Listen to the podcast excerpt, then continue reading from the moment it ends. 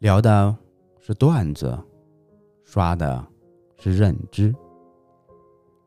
今天第一个段子是英国脱欧的故事。英国为何脱欧啊？说白了就一句话，道不同不相为谋。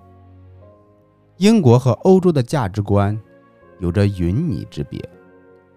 英国以自由为核心，欧盟以平等为至高理念。英国要的是小政府，欧盟呢要的是能够包办的大政府。当英国向欧盟交出主权的同时，也就相应的放弃了它民族中若干的元素，比如说普通法、契约神圣、代议制政府、个人自由和绝对产权。比如法律由欧盟委员会的委员们通过，他们是被任命的，而非选举产生的。欧盟的关税同盟让贸易无处不受人为的指导。价值观不同，也就注定渐行渐远。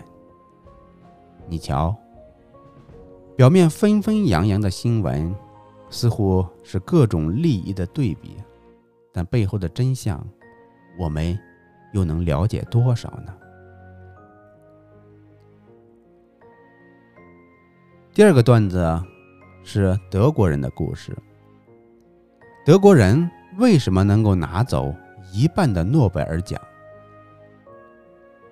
第一条，德国的宪法规定禁止学前教育，认为啊，孩子智力的过度开发会让人变成一块硬盘，不会主动的思考。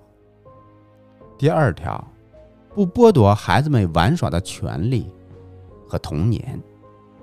第三条，不分科教学，混编。第四条，孩子回家没作业。第五条，小学呀只有半天课，很少上课外的补习班，考试的成绩呢也不公布。第六条，政党不干预教育。你瞧，每一个强大的背后都有着教育的成功。最后是一碗汤，来自于莎士比亚。